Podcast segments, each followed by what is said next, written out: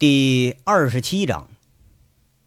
上回咱们说到啊，佟思瑶就自己的心境，他发了一大通的感慨。从警这么多年，生死边缘经历过不止一次。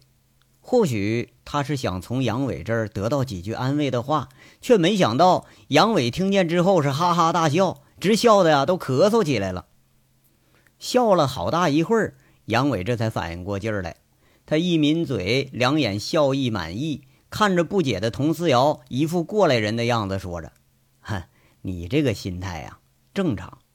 要是说你杀了人了还没有什么反应，那可就真是变态了。他不管是个好人还是坏人吧，你杀的那都是人，你亵渎的都是生命。佛家说呀，这蝼蚁尚且要惜命，是吧？况且……”你毁了一条活生生的人命。我其实以前当兵的时候和你现在差不多，酗酒就是那个时候落下来的毛病。一见了血，那就浑身发狂；一摸着枪就情不自禁。你可能啊没有我那么厉害，也不是什么事儿都没有。现在你是不是见了死人都已经没什么感觉了？是不是觉着对什么事儿都无所谓了？遇到危险，反正那倒觉着是热血沸腾了，但真正一个人你要静下来的时候，你却偏偏无法控制自己的情绪，失眠多梦，有时候失眠的头疼，想睡觉偏偏躺着比站着还清醒。佟思瑶想了想，点点头，嗯，基本就是这种情况。杨伟很拽的说了，呃，这个吧，好像也算是一种病吧。这是心理上的毛病。你听说过那个战争综合症吗？从战场上下来的老兵，经常被这样的愧疚、血腥和死亡给逼得发狂。即使进入到了和平社会，那也平复不下来，自杀率是平常人的十倍。我好多战友啊，直接就把当兵当成了终身的职业。像你们这种接触暴力、血腥的人。不管你是警察还是悍匪，死亡率都比平常人高好几倍。其实啊，好多不是死在枪下，呃，或者死在别人手里，其实好多呀都是死在自己手里的，被自己给逼得发狂，被自己给逼疯了。前段时间我在网上看的呀，说在人家老美那个地方，人家警察局里头都有类似的心理调节科室。专门配有心理医生，就是对着开枪杀人的警察进行心理疏导。其实这个东西它很有必要。有时候啊，这警察心理承受的那个压力和这个犯罪的比起来，那可差远了。人家呀都是在主动实践中锻炼出来的，可警察都是在被迫实践，这就差了。这个你听懂了吗？你现在不是需要别人来安慰。你需要的是自我调节。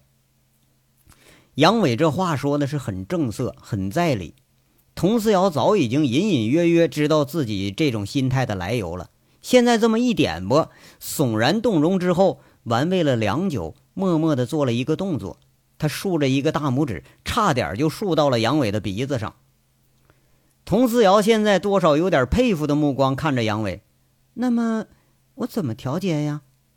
这一下子就把杨伟给问愣住了，抓耳挠腮，想老半天，很不好意思的说着：“那个不知道，我就是个放羊的把式，知道羊咋长，也不知道羊咋生，这追根问底儿吧，我可就整不明白了。”哼，你这傻样吧？佟思瑶被逗得笑了，那笑脸灿烂的就像一束编好的迎春花。他笑着问杨伟：“那你是怎么调节的？你总知道吧？”哎呀，我那个呀，我那你学不了。我念经，呃，就这样啊。杨伟双手合十，宝相庄严，满嘴酒气，嘴里叽里呱啦做个示范，说着：“外人看念经啊，就像是看笑话，其实不然。很艰涩难懂的经文，背到出口如流的水平，再这样一遍一遍重复出来，很容易让人的思想神游于物外。”就像佛家说的那种无我相、无人相、无众生相，一切皆无，一切皆为虚妄。心静而神宁，神宁而气定。世间无我，世间皆是我。一个人最大的敌人是他自己，克制了自己，克服了自己，就能够掌握了自己。在遇到不幸、遇到挫折和遇到困难的时候，这种心境能让人如履平地一般。这就是自我调节。亏得我当过十年的和尚啊，要不经历过这么多的事儿，没死我也成疯子了。虽然那是一脸的痞相，虽然是满嘴的酒气，但是说了佛性，杨伟依然是一脸的肃穆。佟思瑶静静的听着。杨伟滔滔不绝地说着，说了半天，才发现佟思瑶两眼热切地看着自己，很佩服的眼神杨伟这才挺奇怪的说着：“哎，你别光看我呀，你听懂了吗？就这个很难懂哈。我从五岁都学到快三十了，我都没学全乎。”偏偏杨伟说这话的时候，他很正色，一副担心的佟思瑶听不懂那个表情，浑然不觉呀。和自己坐在一起的是一位对犯罪心理学有所涉猎的人士。佟思瑶咬着嘴唇，被杨伟那个傻样又给逗笑了。不过这话呀，倒也是针对佟思瑶，他触动不浅。或许自己是真的需要这样的自我调节了。笑了一会儿，这才抬起头，有点热切地说：“杨伟，我今天才发现，我一直都没看懂你。其实你聪明的很呢。”有些话说的，我都不得不服气。不过，你为什么老是装傻充愣呢？有时候你心里比谁都明白，偏偏就装糊涂；有时候你看的比谁都清，还偏偏喜欢装着什么都不懂。啊，有吗？不过你要说我聪明吧，这说明你还是有眼光的。我师傅就经常这么夸我。杨伟抿抿嘴，咽咽喉咙，一副深以为然的样子，还悠闲的呀夹了口菜下酒了。那好，聪明的杨伟啊，今天是我的生日，我给你提几个小小的要求，行不？这佟思瑶啊又来了，又开始诱导了。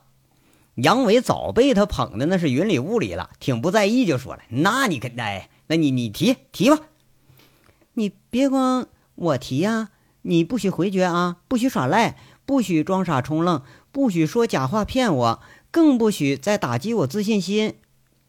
佟思瑶虎着脸，装着正色的表情说了一通。杨伟在那嘿嘿笑，嘿嘿，那这这成成成，你你说吧，但仅限于今天晚上啊。要说看样啊，对佟思瑶这个打击的是不少，佟思瑶都怕杨伟这张损嘴了。那好啊，我跟你说第一个问题，你老实回答我啊。佟思瑶说着，撅撅嘴，看看杨伟，是一副奇怪的表情。终于说出了第一句话：“我漂亮吗？”哟哟哟哟！杨伟一摆头，刚喊了一句，怕是损话都已经到了嘴边了。一抬头就看见佟思瑶在那瞪着眼睛，拳头啊齐到了耳边，嘴里头说着：“你敢胡说！”杨伟马上一激灵，哎呀，那漂漂漂亮漂亮，数你最漂亮，真是你是我见过最漂亮的警花了。你这还差不多。佟思瑶很得意，放下手，笑着说了：“那我怎么漂亮了？告诉你啊，说不出来等于说假话，说不对了，说明你一点都不聪明，说的我不满意了，小心我揍你。”呃。杨伟是上看下看，看了半晌，好像是在找一个人的闪光点。佟思瑶笑着抿着嘴，很得意的任凭杨伟在这打量。看来对今天这装扮那是信心十足，笑着说了：“很难回答吗？”“嗯 那个，其其实吧，你确实挺漂亮的，不过平时你虎着个脸，就让人感觉冷冷的，有点害怕而已。你要是天天打扮成这样。”那总队的小伙们，谁还顾得上训练呢？啊，就光顾看你了。嘿，那个最关键的呀，呃，是，哎，你没发现吗？就这这这这，哎，这特大，哎，就跟揣俩大馒头似的，一看绝对有食欲啊！哎，我一看，哎哎，你别打我呀！杨伟比划着胸前，坏笑着，看着佟思瑶要起手了，马后马上就向后仰身子。哼，知道你就没安好心思，流氓！佟思瑶不无得意地放下手，嘴里喃喃地说着，好像还并不介意杨伟的评价，多少还有点这高兴的成分。你看，你看，哎，我说实话吧，你看你又说我流氓。杨伟丝毫就没有不好意思，或许是酒壮流氓胆的缘故吧，或许是今天佟思瑶格外开朗的缘故。这酒一多吧，话就多。他不是一个人话多，这俩人啊，他话都多。哼，就是流氓。哎，小流氓，第二个问题啊，比第一个还重要呢。不许说假话啊！说假话，我以后都不理你了。佟思瑶侧着头，是越说越深了。那你说啊，说你别问太难的问题就行啊。杨伟在这笑着，此时的气氛呐是和谐无比，丝毫不觉着一警一匪在这拉家长里短的，他有什么不妥。佟思瑶讪讪的叉着手指，嘴里喃喃的说一句：“你喜欢我不？”杨伟一愣，马上回答了：“喜欢，那挺喜欢的呀。要不咱俩能坐一块吃饭呢？”佟思瑶一听高兴了，跟着就一句凑上来了：“那我给你当女朋友怎么样啊？”杨伟一听这话时候啊，刚抿了一口老白矾，一听之后俩眼发直，噗的一声就侧着头把嘴里的酒全给吐地上了。他低着身子，身子颤着，吃吃吃，在那笑个不停。佟思瑶面红耳赤，筷子当武器，一把恼羞的这就甩了过去，啐着说了：“笑笑，让你笑，有什么好笑的呀？”杨伟笑着起身，他摆摆手，好像听到最可笑的笑话似的，在那说着：“ 哎，我我怎么就觉着你丫嫁不出去了？你准备讹我呢？啊？哎嘿 哎，你说你手下那帮小子知道怎么说你的吗？一急了就是信不信我告诉老处去整死你啊！”哎呦喂，这要弄上你当女朋友，那不等于到监狱里找个管教啊？你这隔三差五你要揍我一顿，那谁受了啊？杨伟被这个提议啊，笑的是前仰后合。这个问题也许对于杨伟现在这个心态，那是太过于突兀了。要说偶尔找个美女爽一下就跑，那说不定啊，比这事儿还要好接受点儿。你要正正经经说找个女朋友，还找个女警察当朋友，那杨伟一看这事儿啊，还不如干脆跟卜离就住一块儿去得了。哼，不理你了。佟思瑶恨恨的起身，抽着自己那小手袋，哈就要走。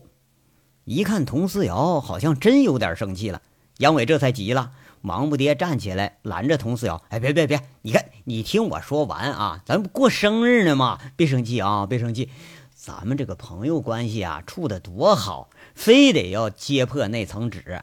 今儿喝了酒了啊，话不能当真。哪天你清醒了再说。哎，你别答应了当你男朋友，回头你把我甩了，那我多没面子呀。佟四瑶其实也就是做个样子，一听杨伟说话了，好像是真生气了似的，气羞羞就坐下了。也许啊，这才是今天晚上这顿盛宴的目的。被人取笑一通，那当然得恼羞成怒了。看着杨伟一副劝慰的样子，哎，不知道怎么的哈，就觉着这心里啊，还又多喜欢了几分呢。就听那个杨伟笑意未退，说了：“嘿，那个四瑶啊，玩笑啊，我开开开玩笑啊，你千万别当真。”哼，我可没开玩笑啊。佟四瑶故作生气，哎，不过这口气那是缓和多了。哟，哎，你你还来真的呀？我跟你说，你可想好了啊！我这名声可不怎么好，案底有多少，你比我还清楚。我还没想着泡你呢，你哎，你倒想泡我了。我靠，哎，这年头颠倒过来了。听说过男的泡妞，哪听说过这妞泡男人呢？杨伟看着佟思瑶脸色缓和，这说话又不像人话了。一场温情立马被杨伟给搅的，就像开玩笑似的。这佟思瑶知道杨伟那没正经的那个德行，却是很拽的转过身来，盯着杨伟很近很近，拧拧鼻子说了：“哼，我就是想泡，怎么样？不服气啊？两年前我就不应该放跑你，要不我早把你治得服服帖帖的了。”杨伟下意识的回避一下，往后仰仰身子：“哎哎哎，别别别，咱咱不提这个啊，喜欢归喜欢。”咱不是一类人，大马驹子跟草驴呢，不能搁一块拴着，一拴准出事儿，生孩子都叫骡子。呸！恶心死了你！佟思瑶在这啐着，那大拳头敲了杨伟两下子。杨伟笑着躲过去。哎，一看杨伟那还是一副开玩笑的口吻。佟思瑶眼珠子一转，好像又有想法了，凑上来说了：“那不提就不提，不提这个。那我给你提个其他要求啊，你必须满足我，要不我这生日那就多了个遗憾了。”佟思瑶笑着说着，两眼的热情是丝毫未减。那好多年他都没这样笑过了。那跟谁说过这么多呀？啊，跟谁这么闹过呀？他都觉着啊，自己脸有点发红了。杨伟赶紧问：“哎，你你又出什么馊主意啊？又不是让你卖身呢，吓死你啊！答应不答应啊？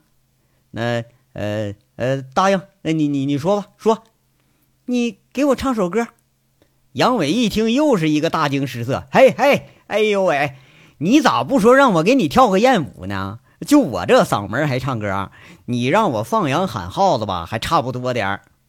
杨伟又是笑得乐不可支了。这佟思瑶，你看他越说越离谱呢。佟思瑶却是不依了，拽着杨伟开始耍赖。那好啊，那你跳艳舞啊？你说的啊，不许耍赖。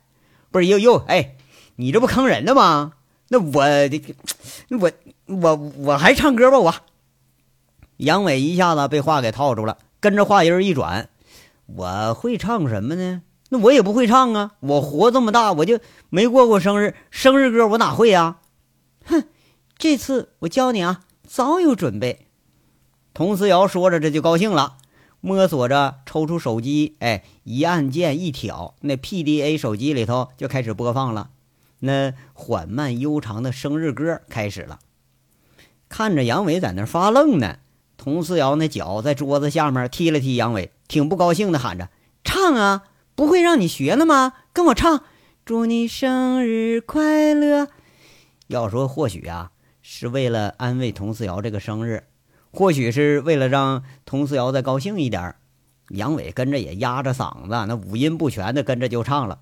等播放完了呢，佟思瑶又摁开了那个录音键，催着杨伟再唱。杨伟是借酒发疯，拿着筷子在杯沿上打着节奏。唱着的时候，笑吟吟地看着佟思瑶，那眼睛里啊，真的是祝福。佟思瑶拍着手为自己唱着生日歌，唱着唱着，眼睛里润润的。三十岁的生日，仿佛是最让自己感动的一天，最让自己高兴的一天。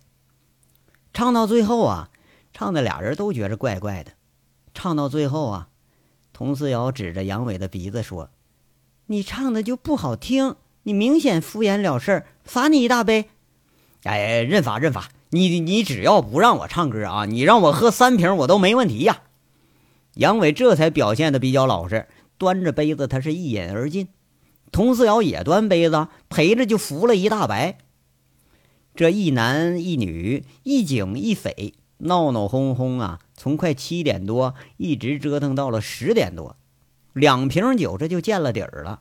俩人这才意犹未尽的起了身儿。几分醉意的杨伟，他倒不觉着什么。佟思瑶却是一出门有点摇摇晃晃。杨伟忙不迭的就把那佟思瑶啊扶着靠着自己，看样啊那是强喝的不少，步履踉跄就下楼了。佟思瑶很拽，刷了卡出饭店门口一迎风，哎，就有几分醉意盎然了。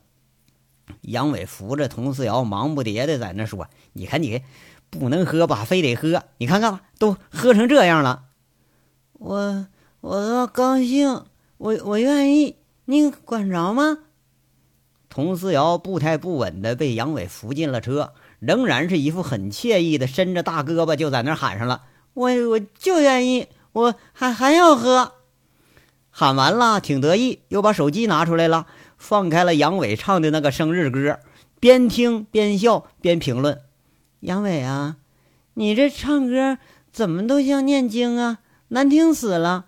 靠，版权归我啊，就就允许你一人听，别人听见了要诽谤诽谤我，我跟你没完啊！杨伟说着呀，看着佟思瑶有点发酒疯了，这才坐到驾驶员位置上，勉强把车呀给开起了步了。一路上啊，两个车窗都开着，夏日夜里的清风徐徐吹来，处处那出来都是乘凉的人群。车开得很慢，佟思瑶旁若无人的跟着手机大唱生日歌，偶尔唱到高兴的地方，还拽着杨伟胳膊让他跟着唱。杨伟一边开车一边应付佟思瑶的骚扰，不胜其烦之下，停车靠边了。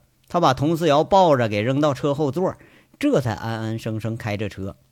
问了半天这个住址啊，佟思瑶糊里糊涂指引着，好歹这才开到了离省公安厅不远的一个小区。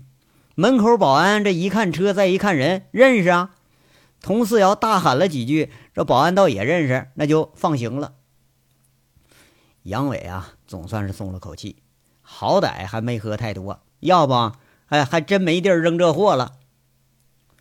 到了这个三十四栋 B 座三零四室，杨伟扶着佟四瑶啊，自己都站不太稳。到了门口，杨伟刚一开门，把佟四瑶给扶着进去，佟四瑶却是拦在门口，一把揪住了杨伟的脖领子，那眼里醉意盎然的说着：“说，你是不是？”想刚才把我扔路上了，亏得我这么喜欢你，你真没良心！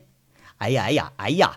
我说警花大姐呀，就你这样啊，给你扔街上，你也是个女流氓，谁敢招你惹你呀？快来来来啊，快快进来进来啊！别让楼道里谁再瞅着了。杨伟忙不迭的把这个佟四瑶就给扶进门了，看看屋里头，摸了两间，找着卧室，终于是把佟四瑶扶着给放床上了。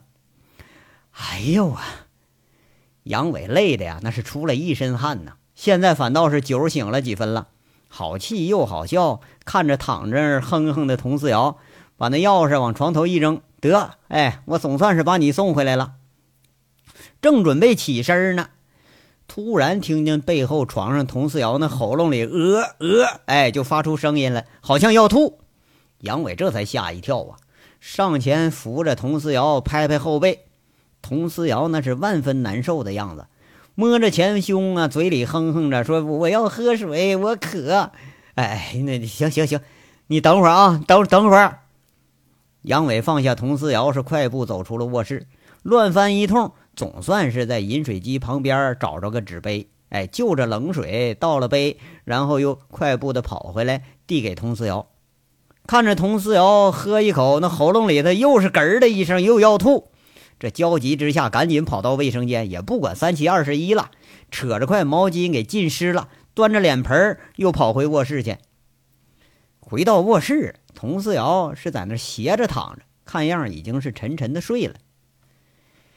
哎呀，你说你明明啊就不能喝，完你还非得喝这么多，你说一个破生日你至于的吗？我都活这么大，压根我就不知道我生日是什么时候。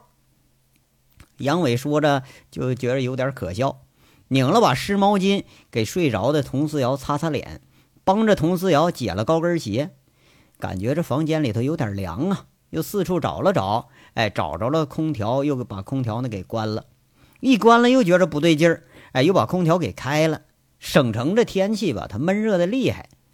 等一切都收拾妥当了，这才拉开夏凉被，给佟思瑶轻轻的盖上。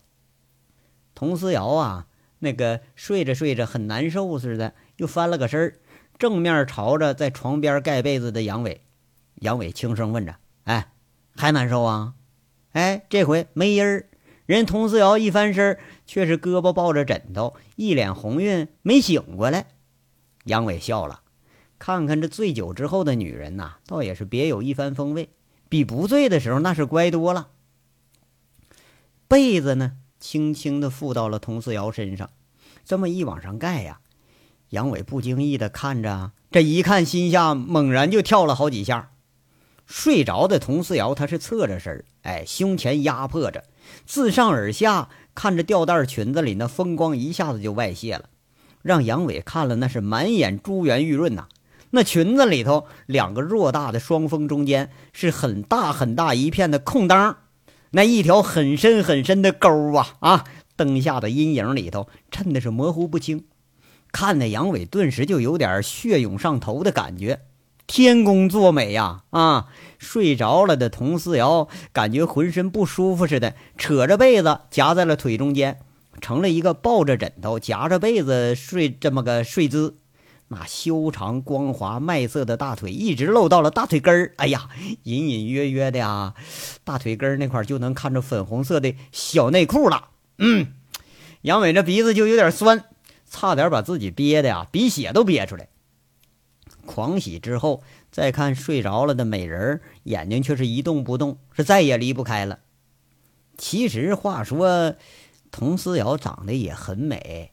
杨伟现在才发现啊，除了那双打人的手，他有点恐怖之外，其他部位确实是诱人的慌，而且明显那是锻炼有素。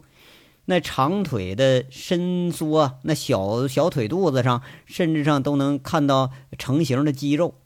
配着麦色的肌肤，那是很有冲击力的那种美。不过遗憾的是啊，这也不是自己的女人呐，那也不是自己敢上的那种女人呐。美人在前是玉体横陈，杨伟就算他有邪念，这回他也不敢嘚瑟。抬腿刚一要走，却自己倒吸一口凉气。此景只应此时有，他时哪能再见着啊？那你要说咱看看看看吧，咱看看总不是啥坏事吧？杨伟实在是控制不住自己的心魔，干脆就回来了，驻足下来就仔细看，越看就越觉着有点是热血奔涌啊，越看吧越觉着有点精虫上脑。杨伟这不甘心的动了动佟思瑶的胳膊，哎哎，醒醒醒醒，哎，喝口水。一看，嘿，没反应。杨伟笑啊啊！你说他要醒了呢，咱就给你倒杯水。哎，你要不醒呢，咱就看看，是吧？就就看看。杨伟坏笑着，深为自己的计策感到得意。等又过了有几十秒啊，哎哎哎，醒醒醒醒！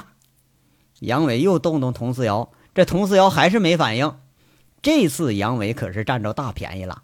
直接推在胸前了，哎呀，那地儿那叫一好摸啊！柔软程度和弹性程度，马上让杨伟觉着自己下身的坚硬程度是大大的提高了。摸了一把，嘿，佟思瑶看着这是醉得不轻啊。杨伟这回乐了，嗯，这回这个便宜占大了啊，干脆一不做二不休吧。捂着手掌，他很仔细的摸一遍，哎呀，确实舒服，哎呀，舒服极了。隔着这个薄薄的裙子。能感觉到就那么大呀！哎，这你说要放眼前，肯定那得壮观，必须得壮观呢。又摸了个十几秒，这开始的刺激感觉就消退了。毕竟隔着衣服差点意思。杨伟又嫌着你说隔着衣服他摸不舒服了，开始意淫衣服下面的感觉了。男人嘛，要说都这德行，得了寸吧，你就得进个尺。看看佟思瑶是一脸的静谧。安详的睡着，脸上洋溢着幸福。杨伟瞬时间又有点不忍了。好歹咱不是朋友吗？那咱这是不是有点龌龊了？这趁着人家睡觉，你看人家走光。不过呢，这个高尚的感觉也就是个一刹那而已。刚刚伸回手来，杨伟又觉着这心里空落落的，他愣住了。你说他妈的哈！反正摸都摸了，那干脆咱就好好摸摸吧。反正他也喝多了，他也不知道呢，是不是？明儿他总不好意思当面问我吧？杨伟坏坏的想着，小心翼翼的撩起胸胸前那个裙子边儿，小心翼翼就把那咸猪手往里头伸了伸。他小心翼翼的撩开罩罩上面的袋子。杨伟呀，从来就不觉着自己高尚，也从来就不是一个高尚的人，何况啊。高尚的人，他也不能不摸这玩意儿吧？这年头，你放着美女不动手，你就是个傻逼！哎，宁愿今儿被打断腿，也不能明天再后悔呀！一刹那的迟疑之后，杨伟是根本没有任何思想斗争，直接那手就长驱直入，一把种地了。哎呀，我操，中奖了！哎，入手满是温润光滑、弹力十足的大房子，哎，就那个惬意，那个舒服。这舒服的阳痿呀，就嗯了一声，他哼哼上了，手在佟思瑶那偌大的胸上就来回游走，这脸上那是久违的满足表情。要说男人呐，太需要这东西了，太好摸了。就这东西哈，那简直就是为了男人生的呀，怪不得人家就说这是生命之源呢。那摸着他都感觉神清气爽。杨伟不自觉的把自己曾经。摸过的呀，呃，吮吸过的呀，和现在手里摸的这个，他哎一比较，嗯，有感觉。那话说还是这个大，嗯，还这个弹性好，这个麦色的奶子是个什么样呢？那说不定就得像晋中地区荞麦面的大馒头，你看着就入眼，摸着就舒心，那吃着那得更好吃。你说这女人呐，她真是奇也怪哉哈！你说这么凶个女警察，你偏偏长这么一对可人的大馒头，那谁将来有幸含到嘴里呀？那可他娘这是有福气了。哎，你说，哎，要不把另一个咱也摸摸吧？摸摸。这杨伟摸着摸着，把自己摸的是怡然自得，浑然忘我了。那俗话说得好，叫乐极生悲呀。也不知道是杨伟太过分了，还是动静太大了。这意外那叫说来就来呀。舒服的感觉是由表及里，把这精虫上脑的杨伟给聊的神情就有点恍惚，却没想到正在自己正享受的时候，猛然感觉手腕子一疼，这么一眨眼的功夫，那个睡得不省人事的佟思瑶不知道什么时候已经把眼睛睁开了。杨伟这心里头又是一顿狂跳啊，正准备抽回手，这么个功夫，没想到佟思瑶突然发难了。藏在枕头下面的手，咔嚓一声就甩出来了，很帅的一个靠人的姿势。杨伟那手还没来得及伸回来呢，腕子上已经被铐了一副亮亮的大手铐子，没等反应过来，就被佟四瑶揪着一只手，哎，把另外一只手也一块给锁到一块了。半蹲着的杨伟被锁上手铐子，看着刚才还挺养眼的那秀腿一抬，杨伟扑通一声就给踹地上了。一屁股就坐到了床边，佟思瑶居高临下的看着杨伟，这两眉蹙着，眼睛里是那种被非礼之后火冒三丈的样那仿佛是从云端掉进了冰窟窿里呀。杨伟瞬间就觉着心呐是哇凉哇凉的呀。你说妈的，非礼谁他也没想到有朝一日咱敢非礼佟思瑶啊？那非礼就非礼了吧，偏偏妈还让人给逮个正着。你看着佟思瑶那个大手，眼看着大手朝自己就打过来了，完完了完了，这回妈是要挨揍了。要说他妈的，反正我摸也摸了，大不了挨几个大嘴巴子呗。杨伟索性一闭眼，就准备迎接这个暴风骤雨了。这章到这儿就说完了，下章稍后接着说。感谢大家的收听。